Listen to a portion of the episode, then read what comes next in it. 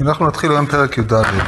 בפרק כיצד מברכים תנו רבנן אסור לאדם שיהנה מן העולם הזה בלא ברכה וכל הנהנה מן העולם הזה בלא ברכה מעל.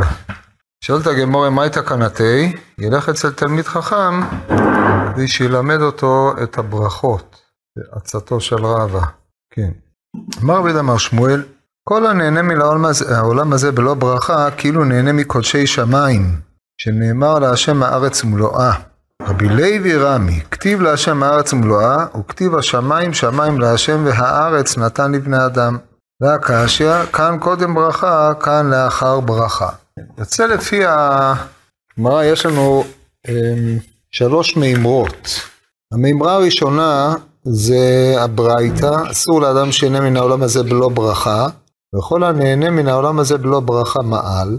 המימרה השנייה זה מימרת רבי יהודה מר שמואל כל הנהנה מן העולם הזה בלא ברכה כאילו נהנה מקודשי שמיים שנאמר להשם הארץ ומלואה והמימרה השלישית של רבי לוי שמציע סתירה כביכול בין הכתובים להשם הארץ ומלואה והשמיים שמיים להשם הארץ נתן לבני אדם ומתרץ כאן אה, קודם ברכה וכאן לאחר ברכה ואנחנו צריכים להבין מה היחס בין כל המימרות הללו. הברייתא היא הבסיס. עכשיו פה צריך לשאול עד שלא תקנו חכמים ברכות, מה היה מעמדו של הנהנה מן העולם הזה? האם גם אז הוא היה צריך, לי, היה מעילה או לא? אז התשובה היא בוודאי לא, כי גם לשון הברייתא מורה כן, אסור לאדם שיהנה מן העולם הזה בלא ברכה, וכל הנהנה בלא ברכה, מה, זאת אומרת, רק משעה שחל חיוב ברכה, אז חל האיסור ליהנות בלא ברכה. ומתוך שיש איסור ליהנות בלא ברכה, הנהנה בלא ברכה מעל. הדבר הזה כשלעצמו לכאורה דבר תמוה מאוד, מפני שמעילה, כמו שאתם יודעים, זה הנאה מקודשי שמיים. יש לנו שני סוגים במעילה, יש לנו קודשי בדק הבית, קודשי מזבח, ושימוש או הנאה או הוצאה לחולין שלהם היא בגדר מעילה. יש לזה פרשייה בתורה, ואדם שמועל, אם הוא מועל במזיד, חייב מלקות ותשלומין, או מלקות בלי תשלומין, זה מחלוקת, ברמב"ם בהלכות מילה א' ז'. ואם הוא מועל בשוגג, אז הוא חייב קרן חומש ומביא קורבן אשם מעילות. זה לגבי העניין הזה. אבל כאן מתחדש שבעקבות הברכה שתיקנו חכמים, ש... שכל דבר הם סברה היא שאדם לא ייהנה מן העולם בלא ברכה, תיקנו חכמים את הברכה, נתחדשה, נתחדש מושג של מעילה. והברכה כביכול באה לפתור את המעילה הזאת. זאת אומרת, ההשקפה היא שאדם מועל מפני שהוא לא ברך. אבל מה עשו חכמים? מתוך שאמרו שאתה אינך רשאי ליהנות מן העולם הזה בלא ברכה, הרי הנאה, העולם הזה לא שייך לך, אין לך זכות השתמשות בו, והברכה הופכת להיות מעין מתיר להשתמשות בעולם. עכשיו יוצא שתקנת חכמים של הברכות פועלת בשני צדדים, פועלת שני אופנים, היא מחדשת מצד אחד את האיסור, והיא גופה מהווה את המתיר. וזה מה שעולה מן הגמרא, לא שהיה איסור קדום וחכמים מצאו את הפתרון איך לסלק את האיסור על ידי הברכה, אלא עצם תקנת הברכה מחדשת את האיסור. הדבר הזה הוא כמובן מיוסד על איזה סברה, אבל עד שלא תקנו ברכות, אי אפשר, אדם היה נהנה מן העולם הזה, אף אחד לא בא אליו בטענות. והברכה משקפת איזושהי השקפה על הזיקה בין האדם לעולם. היא עצמה, או מניעת הברכה, היא התייחסות שגויה לעולם, והברכה הופכת להיות ההתייחסות הראויה, ומתוך כך אה, מותר לו ליהנות מן העולם. זה העולה מן הברייתא. הברייתא משתמשת במונח מעילה. על זה באים שני, שתי המימרות הללו, המימרה של שמואל והמימרה של רבי לוי. ופה, כשאתם לומדים אגדה, אתם צריכים לשאול מה היחס בין המימרות הללו. הרי אם הם באו להגיד אותו דבר, אז לא היה צריך להגיד את שניהם. מאחר שהם אה, מנוסחים באופנים שונים, אז בוודאי בוודאי שהם באו להגיד, או באו לבטא רעיונות שונים. אמנם מסתובבים אה, סביב אותו עניין, אבל על כל פנים יש פה ביטויים שונים. הדבר הזה, אה, המהר"ל מבטא אותו פה ב... בדיון הראשון שלו. המימרה של שמואל מתפרשת בחלק הראשון והמימרה של רבי לוי בחלק השני, אף על פי שהמהר"ל לא מתנסח כך, אבל כשנתבונן בלשון שלו נראה שהדברים הללו ברורים. זה נקודה אחת. עכשיו לגופו של עניין, נתרכז במימרה של רבי יהודה אמר שמואל ורבי לוי, או כן, בשתי המימרות הללו, מפני שסביבם אה, בונה המהר"ל את אה, המערכה שלו. המימרה הראשונה, אמר רבי אמר שמואל כל הנהנה מן העולם הזה בלא ברכה, כאילו נהנה מקודשי שמיים. שנאמר לה השם הארץ ומלואה. ההבדל בין מה שהוא אמר לבין מה שהתנא אומר, התנא אומר הנהנה מן העולם הזה בלא ברכה מעל. מעל אין מעילה אלא שינוי או אין מעילה אלא שקירה, לשון הספרי או הספרה.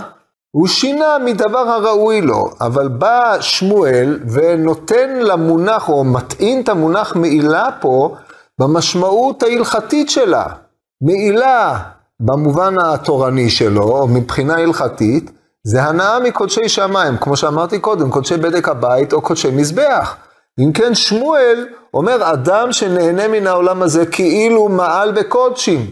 זה התוספת של שמואל, והברכה לפי זה, מסלקת את אותה קדושה ומתירה לו את ההנאה. זאת אומרת, לפי זה למדנו שכדרך שבקודשי שמיים האפשרות היחידה ליהנות מהם היא או שנעשית מצוותן בקודשי מזבח, שזה לא מעניין אותנו, אבל קודשי בדק הבית היא לפדות אותם, כי על ידי זה שאתה פודה אותם הם יוצאים לחולין, הרי שהברכה משמשת פה כאיזשהו סוג של פדיון שמתיר לך את הברכה. את, ה, את ההנאה הזאת. מה עניין ברכה אצל פדיון?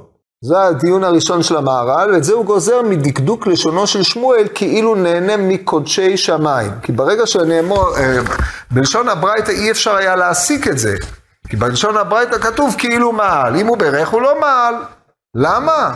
לא מתבהר, אבל אליבא דשמואל, הסטטוס של אמ, פירות העולם הזה, או כל הנאותיו שחכמים תיקנו להם ברכות, הוא כסטטוס של קודשי שמיים, אם כן בהכרח שהברכה לא מרוממת את האדם להיות קדוש על, אלא מפקיעה את הקדושת שמיים מן אותו דבר שהוא אמור ליהנות ממנו, וזה נקרא פדיון.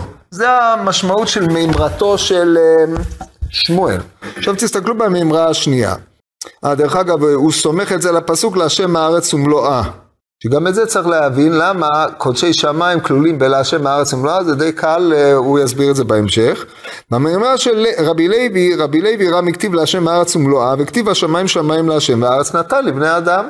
אז אם הארץ ומלואה היא להשם, אז אה, איך כתוב הארץ נתן לבני אדם, או השמיים שמיים להשם? זאת אומרת, אפשר להעמיד את הסתירה הזאת בשני אופנים, או כאן כתוב הארץ ומלואה להשם, וכאן רק כתוב השמיים שמיים להשם, או לחילופין כתוב להשם הארץ ומלואה, ואילו מצד שני כתוב הארץ נתן לבני אדם. אם הוא נתן לבני אדם, היא לא להשם הארץ. ואם להשם הארץ ומלואה, אז אין פה נתינה לבני אדם. איך התיישבו שני הדברים הללו? זה, זה לא משנה מאיזה צד בוחנים את זה. מתרץ כאן קודם ברכה, כאן לאחר ברכה. כאן די ברור שמושג הפדיון לא רלוונטי. כי אם השם נתן לבני אדם, הוא לא, הפדיון הוא בא מצד האדם, הוא לא בא מצד הנותן. אלא האדם שבא לפדות מן ההקדש הוא כאילו אה, נותן תמורת הדבר, והדבר מגיע אליו. היוזמה באה מצד הפודה, ואילו השם הארץ מלואה והארץ נתן לבני אדם, הנתינה הזאת היא מצד השם יתברך. אם כן, על כורחנו, תפיסת הברכה לפי שיטתו של רבי לוי צריכה להתפרש באופן אחר. עד כאן הניתוח אפריורי, דהיינו לפני הנתנסות שלנו בדברי המהר"ל גופה. זה ברור? זה מה שצריכים לעשות כאשר אתם באים וקוראים טקסטים כאלה. כן. כן, מה הקושי אבל? אה, קודשי שמיים. אם הברכה אמורה, יש לך קודשי שמיים, הארץ כולה היא כמו קודשי שמיים, אז נניח שזה הקדש. איך אתה יכול ליהנות מן ההקדש, מקודשי שמיים? אין לך דרך ליהנות, זה קודש להשם. אז אם זה קודשי מזבח, ואתה כהן, או שאתה ישראל וזה שלמים, אז נעשה את מצוותו, כן? כל דבר שנעשה את מצוותו, לא מועלים בו, זה גמרא במסכת תמורה. שחטת את הבהמה, בהמת, אה, נניח את הכהן, בהמת אה, אה, קודשים או עולה, עולה היא קודשי, קודשי קודשים, שחטת אותה, האור מותר לכהנים כי נעשית מצוותו. הבשר מותר לכהנים, כבר לא מועלים בו אחרי שזרקו את הדם. או והקטירו את האמורי, כן, לא, לא משנה. אבל זה לא הדיון, כן, זה לא נחשב, זה נחשב קודשי מזבח, אנחנו מדברים על קודשי בדק הבית. שקודשי בדק הבית, ההתייחסות ההלכתית אליהם היא שהם שייכים להשם. בדק הבית הוא מוסד כביכול שהוא בבעלות השם, כמו שאומרת הגמרא, ביגזה דרחמנה איתה. ברשות רחמנה. וכדי שאתה תוכל ליהנות מקודשי שמיים, מה אתה צריך לעשות? לפדות אותם. אז ברור שלפי התפיסה של שמואל, להשם הארץ ומלואה, ואם כן האפשרות שלי ליהנות ממשהו של השם זה רק אם אני פודה את זה ממנו.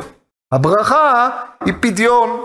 ואז כמובן צריך להבין איך אפשר לדמות ברכה לפדיון. מאידך גיסא, לפי שיטתו של רבי לוי, באופן אחר לחלוטין, הברכה היא הנתינה שהקדוש ברוך הוא נותן לך. כמובן, שתי הסתכלויות שונות לחלוטין. איך? אנחנו מבארים את זה. אז פה זיכנו המהר"ל בביאור מפולש, דברים נחמדים ונעימים, והביאור הראשון הוא מפרש את דברי שמואל, הביאור השני מפרש את דברי רבי לוי. כמו שתכף תראו. עכשיו נראה את הביאור הראשון.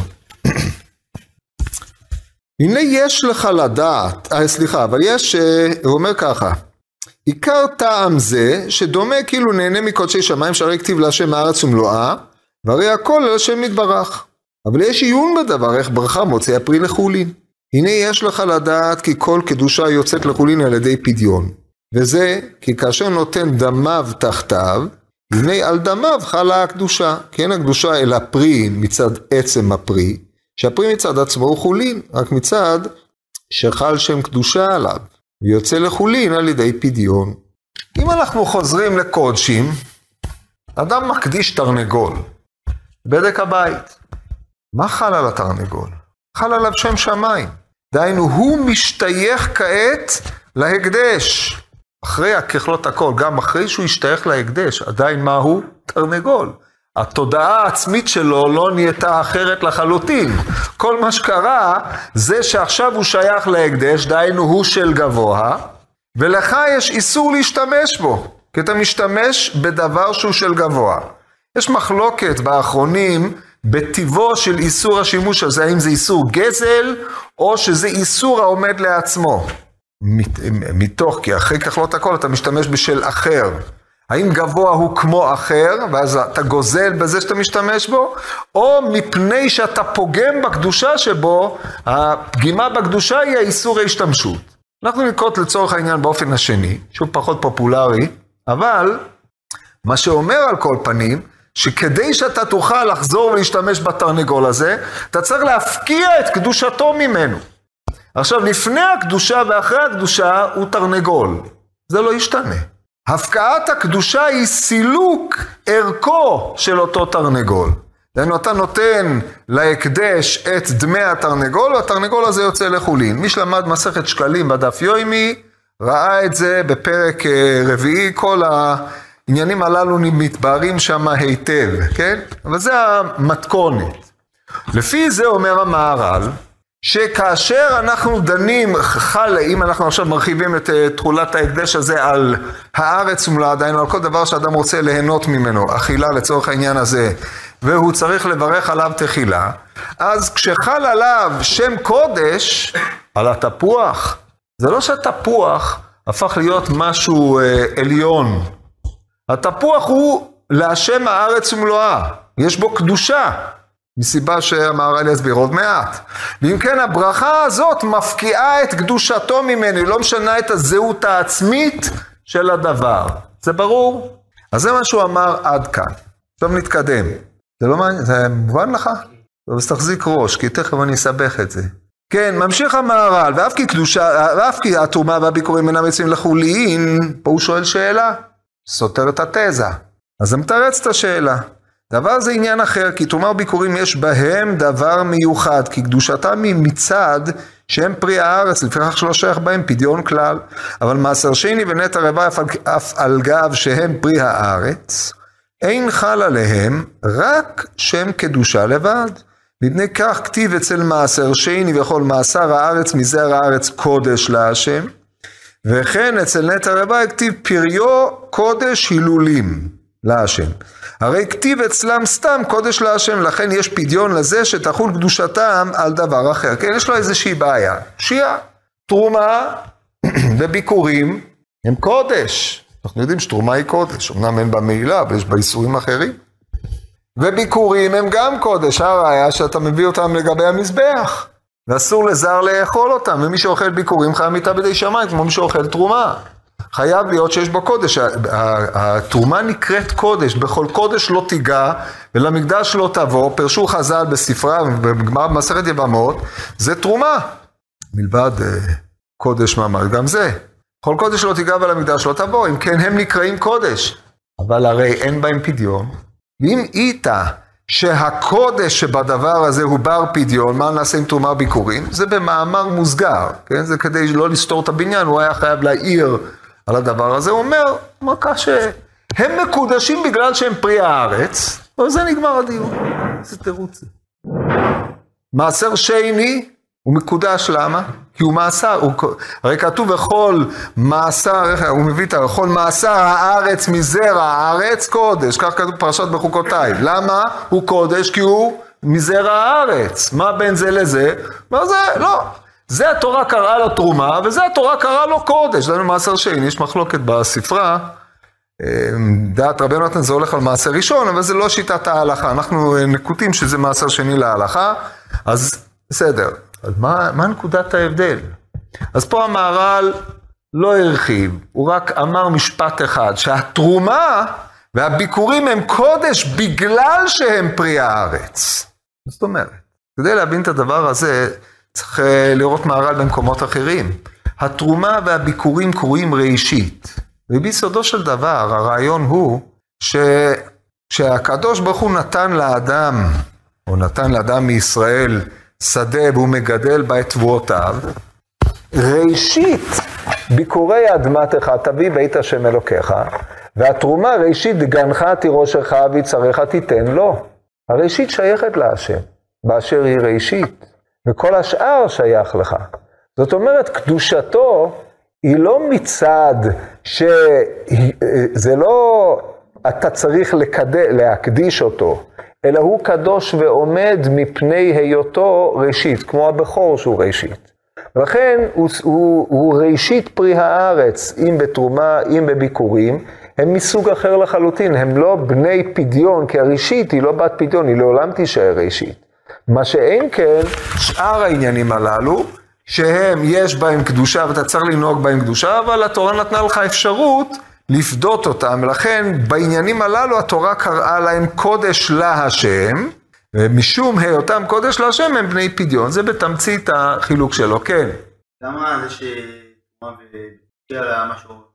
זה עכשיו? מפני שאם הנחת היסוד שהברכה מקבילה לפדיון, ואם הנחת היסוד היא שהדבר כמות שהוא, הרי הוא אמר את המשפט הנה יש לך לדעת כי כל קדושה היא יוצאה לחולין, שים לב לכל, כל קדושה היא יוצאה לחולין על ידי פדיון, וזה כי כאשר נותן דמיו תחתיו, הנה על ידי דמה, על דמיו חלה הקדושה. אז אם זה נכון, אז גם תרומה יש בקדושה וגם בביקורים יש קדושה, אז למה זה לא תקף לגביהם? אז לכן אומר, תכסיס הקדושה בתרומה וביקורים הוא חלוק מאשר הקדושה הזאת.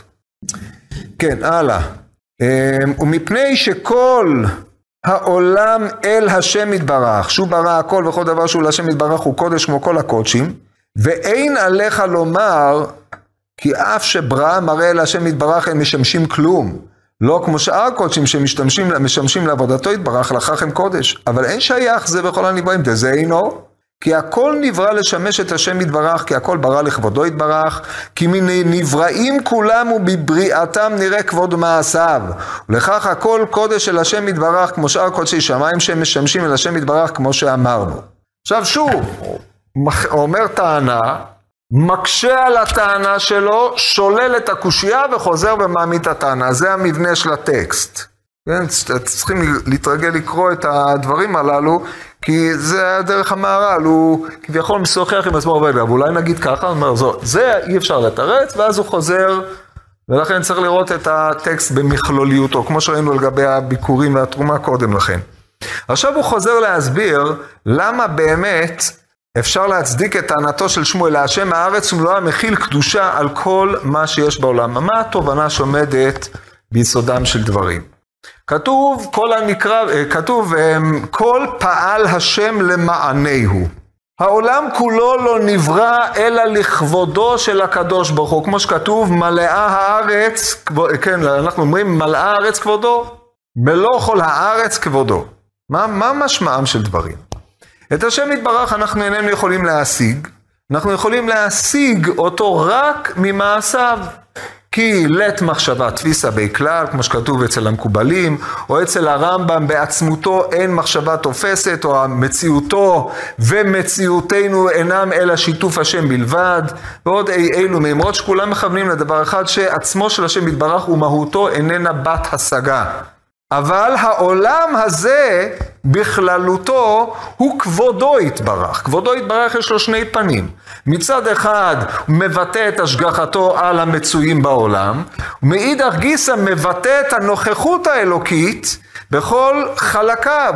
אז זה מונח הכבוד. מונח הכבוד זה היקר, זה ההכרה, זה ההנכחה האלוקית. זה העולם. וכשם שדבר המקודש לשמו יתברך הוא קודש ואסור למעול בו, העולם הזה כולו משמש את השם יתברך בהיותו ביטוי לכבודו. הבריאה עצמה היא כבודו של הבורא. זה משמעות הכבוד. אם ניזכר ביסוד הגדול, אני חושב שכדאי מאוד שתכירו את הדבר הזה לעומק. כל אה, ספר אה, מחשבתי והאחרונים משתמש בו, כתוב בפרקי דרב אליעזר, בתחילה לא היה אלא הוא ושמו לבד.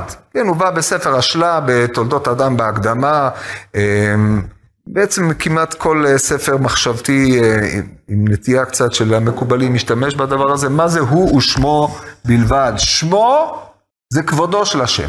ברוך כבוד השם ממקומו, או שברוך שם כבוד מלכותו לעולם ועד. יש שם שלושה ביטויים, אמר עלי, דיבר על זה בפרקים הקודמים, עוד אה, בשיעור, לא, בשנים הקודמות, בשנה שעברה הסברנו את זה, אבל אה, צריך לדעת שהעולם הוא ביטוי לכבוד השם.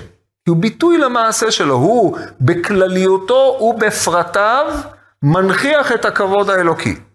ומאחר שכך, אתה בתור אדם, יש לך דואליות, מצד אחד אתה חלק מן העולם, ובתור זה, המציאות שלך כחלק מהמכלול, היא מציאות של חלק מן הכבוד האלוקי. מאידך גיסא יש לך תודעה בוחרת, שיכולה להבדיל אותך בתודעתך מן הבורא יתברך, ולהעמיד אותך כמעומת מולו.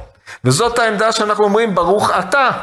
ובאופן הזה הקדוש ברוך הוא טבע השכלה באדם הוא בינה, שהוא עומד ומכיר, אי אפשר לעמוד ומכיר אם, לא, אם אתה מזוהה איתו זהות עצמית, זה, אין לך עם תוכן ההכרה שלך, זה חלק מן העולם בלבד, אין לך תוכן של תודעה עצמית, אתה בחיים לא מכיר. המכיר הוא רק אני הסובייקט מכיר, כמו אני ירא, אני אוהב וכו' וכו'. זאת אומרת, נקודת הסובייקט, והיא שורש ההשכלה, היא זו שמביאה אותך להיות מובדל כביכול מאותה עמדה. עכשיו, בהיותך עומד מובדל מאותה עמדה, ואתה מכיר בעובדה שהעולם הזה הוא כבודו יתברך, כל שימוש במה שיש בעולם הוא שימוש בדבר שהוא נמצא פה לכבודו. עכשיו, כשאתה משתמש בזה לצורכך, צורכיך וכבודו מעומתים זה עם זה ויוצרים התנגשות. אומר המהר"ל, זה בדיוק כמו רשות הקדש, אם אתה בא לבדק הבית, לוקח משם משהו, משתמש בו לצורכיך, אתה משתמש בדבר שהוא לא, לא שייך לך. אתה פוגם בקדושת בדק הבית. אתה יכול להגיד, אני בכלל הישראלי, אני יהודי, גם בית המקדש שייך לי, הוא מתייחס אליי, ועוד אילו תירוצים. אף על פי כן, מחמת הקדושה שחלה על זה באשר זה שם שמיים, השימוש שלך לצורכי עצמך הוא פגיעה בהקדש. אומר המהר"ל, את אותו מודל תכיל על כללות העולם. עכשיו הוא כמובן מתקשה ומתרץ את זה, תראו עכשיו איך כל זה מנוסח בפנים עם הקושייה והתירוץ, כן. אתה חלק מהעולם, שהעולם זה ביטוי של כבוד השם? זה לא נכון. מה אתה? בשביל זה העמדתי, הרי בתוך דבריי העליתי את זה כשאלה ועניתי את זה. לא, לא, לא שמת לב שאני נושא ונותן, שתתרגלו בסגנון של המהר"ל. צריכים לחשוב גם אה, הגותי, קצת. לא לצאת, לצאת מהקיבעון של ה... טוב, עכשיו תראו איך זה כתוב. כי אמרתי לכם, המטרה שלי זה ללמד אתכם לקרוא, כדי שאני לא אצטרך לעמוד בפניכם ולקרוא את זה לפניכם, כדי שתעשו את זה לבד ואני אלך לקרוא דברים אחרים, ברור? דהיינו, שתגיעו לעצמאות. זה שאיפתו של כל לומד, שיגיע לעצמאות מחשבתית. זה החינוך שמחנכים בישיבות ליטאיות, או חינכו פעם. ישיבות חסידיות, חינוך הוא להגיע לתלות גמורה בצדיק, כן? אבל אה, טוב, אנחנו לא, זה לא, לא ככה חונכנו אנחנו. אז אני רק אומר מה שחינכו אותי. עכשיו שימו לב איך הוא מנסח את הדברים הללו. שכל העולם אל השם יתברך. אל זה קיצור, דהיינו מתייחס אליו. שהוא ברא הכל, וכל דבר שהוא לקדוש ברוך הוא קודש. כמו כל הקודשים. נקודה. עכשיו פה הוא שואל ועונה, ואין עליך לומר, כי אף שברא מראה אל השם יתברך אין משמשים כלום. לא כמו שאר הקודשים שמשמשים לעבודתו יתברך, לכך הם קודש. אבל אין שייך זה בכל הנבראים. זה אין לך לומר. אז מה היה לך לומר שאין לך לומר? הוא אומר ככה, בשלמה קודשים, כל מה שאתה מקדיש, או כל מה שחל עליו שם קודש באמת, יש בו שימוש לגבוה. אבל העולם הזה כולו, איזה צורך, איזה שימוש יש בו, איך הוא משמש לקדוש ברוך הוא כדי שנוכל להגדיר אותו כקודש. כל מה ששייך למקדש, כיוון שיש לו שימוש לצורכי גבוה, אז לכן הוא קודש. דבר שאין לו שימוש לצורכי גבוה, והרי השימוש לצורכי גבוה, גם אם אתה מקדיש בור של זבל, כמו שאומרת הגמרא בבבא בתרא, יש לו שימוש לצורכי גבוה, כי על כל פנים הערך שלו מיוחד לבדק הבית, אפשר לבדות אותו ולהשתמש בממונו. אבל איזה שימוש יש בעולם כולו לצורכי השם יתברך? אין לך פה את העובדה שאתה יכול להמיר אותו בכסף ולהשתמש בו לפאר את המקדש, לעשות uh, מה שעושים במקדש. אז אם אין לו שימוש, במה הוא קדוש? אומר, אין לך לומר את זה, למה לא? כי הכל ברא לכבודו יתברך. כי איך זה עונה? הוא מסביר את עצמו. כי מן הנבראים כולם ומבריאתם, נראה כבוד מעשיו. עצם הנבראים, עצם קיומם של הנבראים, הם מצביעים על כבוד הבורא. הברור מצביע על הבורא. הברור, הנברא, הבריאה, ההתהוות והתהליכים הנוהגים בעולם, מצביעים על זה שלעולם הזה יש מנהיג, יש מנהיג לבירה, יש בורא, זה קילוסו. אם כן העולם כולו בעצם מהלל את השם, כמו שאנחנו אומרים, השמיים מספרים כבוד אל ומעשה ידיו מגיד הרקיע, בא הפסוק להשם הארץ ומלואה, הוא מרחיב את זה, לא רק השמיים מספרים כן, אלא כבודו נראה מגלגל הגדול עד שלשול קטן שבאדמה, כמו שהרמב"ם מסביר. כל, כל זה מבטא את כבוד האל יתברך. עכשיו, דבר שמבטא את כבוד האל ואתה נוטל ממנו, אתה פוגם בכבוד השם. הפגימה עצמה בכבוד השם, פה אנחנו כבר לא משתמשים, בשאל, שואלים בשאלה מה הפונקציה שזה יהיה מלא. עצם הנוכחות, מציאותו של הנברא, בריאתו, היא הפונקציה המעידה על כבוד הבורא, ותו לא. אז לכן, לכן השאלה, האם הדבר הזה דומה או לא דומה להקדש, היא לא שאלה רלוונטית. כי מנקודת ראות של הכל ברא לכבודו, הכל משמש אותו. בהקדש, רק דברים שמשמשים במקדש הם משמשים. דבר שהוא לא יכול לשמש במקדש, סורי הנעל לא יכול עליהם הקדש וכן הלאה, על זה הדרך. אבל uh, מבחינה זאת, הדמיון הוא נכון, מפני שההקשר שה, של כבודו של השם הוא רחב יותר. אז עכשיו חזרנו ליסוד. עכשיו שהובן למה להשם הארץ ומלואה מחייב שהכל, הוא יש לו מעמד של קודש, צריך לדון איך הברכה פותרת את הבעיה הזאת או פודה את הקודש. אז זה מה שהוא עובר לעשות עכשיו. אבל כאשר ברא הכל לכבודו, והוא, דהיינו המברך, מכיר את השם יתברך מפועל ידיו, שהרי נותן הודעה על הפרי שנברא או על הפירות שנבראו. הנה דבר זה הוא כבוד השם יתברך. דהיינו, הברכה עצמה, שאתה מודה להשם יתברך, פה הוא תופס את הברכה כהודאה, נקודת ראותו של המברך הוא מודה, וההודאה היא עצמה ביטוי לכבוד השם. אז בא כבוד, הוא פודה את הכבוד. ועכשיו הוא מפתח את הרעיון הזה. ודבר זה הוא כבוד השם יתברדנו הברכה על הפרי שבראו. ולכך יוצא הפרי לחולין כאשר האדם נותן ברכה לשם יתברך אשר ברא אותו, כי זה תמורת זה. דהיינו, כיוון שהיות הפרי קודש להשם ומפני שהוא מבטא את כבוד האל יתברך באשר הוא בראו, המכבד את השם יתברך ומודה לו על הבריאה הזאת, מכיר בכבודו של השם יתברך בעצם בריאת הפרי הזה, ולכן הברכה הזאת היא פדיון של אותה בחינת כבוד שבפרי, כי הפרי כשלעצמו, לפני הכבוד ואחרי הכבוד נשאר פרי, כמו שאמרנו. ממשיך המהר"ל ואומר, ואל תאמר, זאת אומרת תאמר, עד שתבין למה לא לומר. ואל תאמר, כי הפודה צריך להוסיף עליו חומש. יש כלל, שאדם שפודה קודשי, אם הוא פודה את הקודש שהוא הקדיש, צריך להוסיף חומש. אז איפה בא לידי ביטוי החומש בברכה הזאת? מי אמר? אולי זה לא בא לידי ביטוי, so what? די לנו ברעיון הכללי, ככה מזרוח מתמסביר.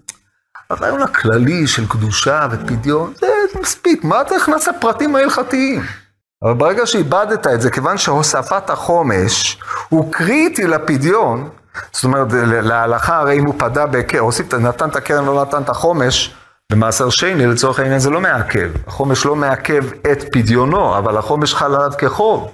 אבל אם החומש מתחייב, או אם השימוש מחייב נתינת חומש, איפה הדבר הזה בא לידי ביטוי? כי על פניו עומק הקושי הוא שאם הפדיון הוא ההכרה בכבוד האלוקי בעצם הבריאה של אותו ברור, אז הברכה שהיא פדיון הכבוד, היא שקולה לעצם הכבוד של נוכחות אותו דבר, לא יכול להיות חומש. אז המודל לא עולה יפה. עכשיו תראו איך המהר"ל מתרץ את זה, תירוץ מרתק, כן. כי אין בו ערך, ואי אפשר להשוות את זה. לא בגלל שאין ערך, ברור שיש. אין, אין לו ערך. הערך הוא אותו ערך, כי הברכה היא ההכרה בכבוד האלוקי שברא את אותו דבר. לא נכון, לא. לא יכול להיות שהברכה היא יותר מאשר הכבוד של עצם הדבר, כי אתה מודה לו על הדבר הברור גופה. וזה כבודו, או אתה מכיר בכבודו של האל יתברך, בבריאת אותו דבר. אז, קביעת, אז הכבוד של אותו דבר הוא הפדיון של אותו דבר. חומש לא שייך פה. הוא עונה תירוץ מרתק. כי ודאי הוא מוסיף חומש. איך? כי הכבוד שהוא אליו, אליו מן האדם הוא יותר ממה שמגיע אליו כאשר הכל נברא לכבודו עד חומש הוא. זאת אומרת, הנברא באשר הוא נברא הוא כבודו של השם. נסגיר מדרש אחד. כתוב בבראשית רבה אמ, על הפסוק השם למבול ישב, סליחה, מקולות מים רבים אדירים משברי ים, אדיר במרום השם. משברי ים אומרים, אדיר במרום השם. משל למה הדבר דומה? למלך. שבנה ארמון אחד, והיו בו אילמים. שם ארמון, והיו בו אנשים אילמים, וכל פעם שהיה המלך מגיע, כולם היו יוצאים, אילמים וחרשים, ובקיצור, אנשים שרק הידיים והרגליים והעיניים שלהם עבדו, הם לא יודעים להביע את מה שהם אומרים. היה המלך מגיע, כולם היו יוצאים, שמחים וטובים, מקבלים את המלך בטוב. אמר המלך, אם כשאני מניח, שם שם אילמים, הדבר כך, אם אני אשים בני אדם פיקחים ושומעים על אחת כמה וכמה, שם המלך פיקחים ושומעים בתוך ה... זאת אומרת, אנשים מדברים ושומעים, הגיע המלך, אמרו, סליחה אדוני, זה הארמון שלנו. כך, מקולות מים רבים אדירים משברי ים, אדיר במרום השם. המים שיבחו את השם, אדיר במרום. ברגע שהשם שם אדם בארץ, מה אמר האדם? אני הבוס פה, כן? זאת אומרת, באיזשהו מקום, למה אני הבאתי לכם את זה? כי השבח העולה מן המים, יש בו יתרון, יש בו שבח, הוא נקי. השבח העולה מהבריאה הנעלמת היא שבח. אבל השבח העולה מן האדם, ליך שהאדם משבח, מוסף הרבה יותר מהשבח העולה מן הדבר האילם.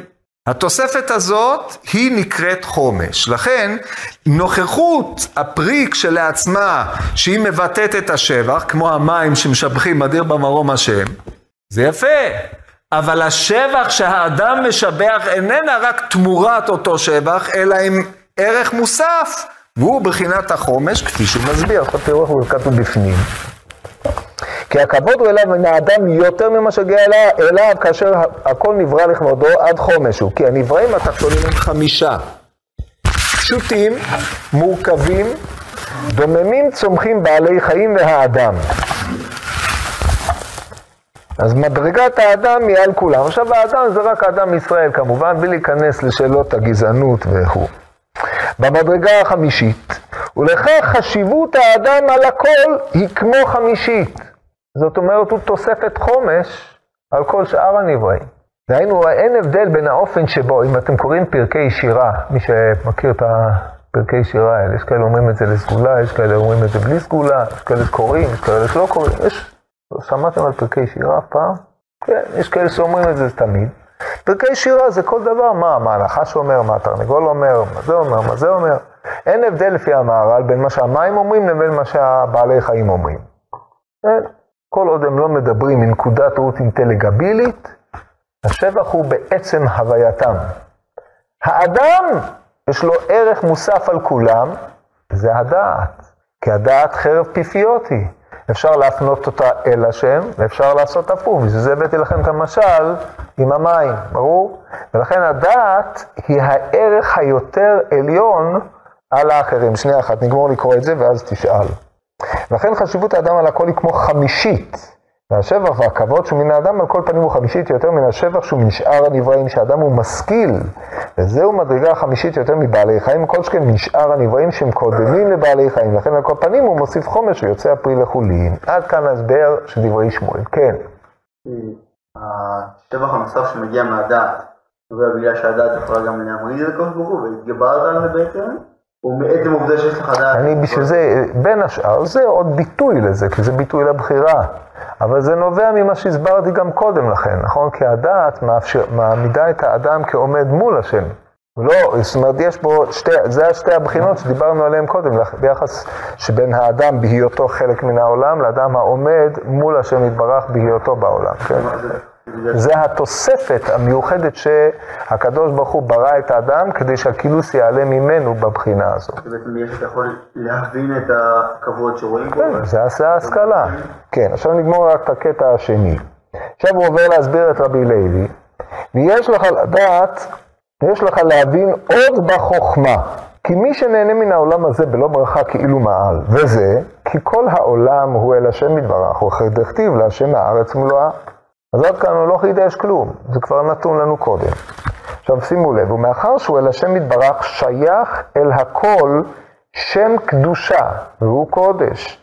שכל דבר שהוא אל השם יתברך הוא קודש, כמו שאמרנו. ולכך העולם שהוא שלו הוא קודש גם כן. פה משתמש במונח שלו. העולם הוא של השם יתברך. עכשיו תראו מה, מה הנפקא מינה. אך כאשר נותן ברכה על הפרי שאוכל, מצד הברכה שהוא יתברך ברוך, לכך הוא משפיע ברכתו לאחר, או ברכתו לאחר, ויוצא לאחר. כי זה עניין ברוך שהוא משפיע לאחר, ובזה יוצא הפרי לחולין מן השם יתברך, במה שהוא משפיע לאחר. זאת אומרת, פה מה עושה הברכה? הברכה מביאה לידי כך שהשם משפיע לאחר. איך זה עובד? כי הברכה היא בעצם ההכרה, או המונח ברכה פה מתפרש באופן אחר מהקטע הקודם. הקטע הקודם הוא בבחינת הודיה, והקטע הזה הוא בבחינת הכרה בכך שהקדוש ברוך הוא משפיע לזולתו, זה מונח הברכה, שפע אל האחר. ולכן כאשר אדם מברך את השם יתברך, הוא מכיר בעובדה שהקדוש ברוך הוא נתן את העולם לבני אדם. ובאופן הזה, הוא יכול ליהנות מן העולם. זאת אומרת, הכתוב שאמר, והארץ נתן לבני אדם, מתפרש רק על הרקע הזה. איך, איך, מה פירוש הארץ נתן לבני אדם? כשאדם מכיר בכך שהארץ נתן לבני אדם, אז בני אדם יכולים ליהנות ממנו. שהרי בפועל הקדוש ברוך הוא ברא את העולם בשביל האדם. הברכה מעמידה את האדם בעמדת ההכרה שהיות הקדוש ברוך הוא משפיע, וזה בדיוק הפתרון של רבי לוי. כתוב אחד אומר להשם הארץ ומלואה, כי באמת ככה היה, כל קודש של השם. כתוב אחר אומר, והארץ נתן לבני אדם, אם אתה אוכל את הפרי מתוך ההכרה שהארץ נתן, לא שזה שלך, אז אתה רשאי לאכול. ולכן הברכה, באה, הברכה פה מבטאת את בחינת ההשפעה אל הזולת.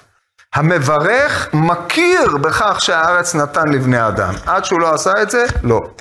אז בזה אנחנו מסיימים את הפסקה הזאת, ובזה יוצא הפרי לחולין, והשם יתברר במה שמשפיע על האחר, ולכן הנהנה מן העולם הזה בלא ברכה, כאילו מעל. בברכה הוא יצא לחולין אל האדם. אתם רואים פה, התפיסה היא אחרת לחלוטין מהתפיסה הראשונה. מצד שהוא יתברך ברוך, לכן משפיע, ונותן לאחר הוא האדם, וזה מבואר. כן, זה הביאור.